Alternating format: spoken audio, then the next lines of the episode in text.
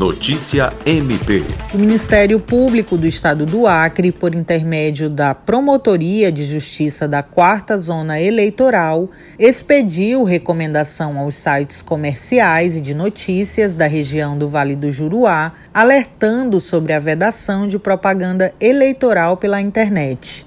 O documento, assinado pela promotora de justiça Pauliane Mesa Barba Sanches, traz uma série de esclarecimentos sobre a utilização indevida de veículos ou meios de comunicação social em benefício de candidato ou de partido político, o que pode configurar abuso de poder e, portanto, é passível de ser apurado pela Justiça Eleitoral.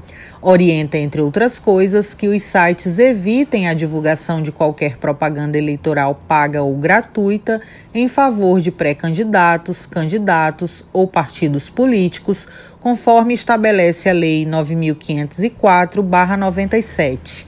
Andréa Oliveira, para a Agência de Notícias do Ministério Público do Acre.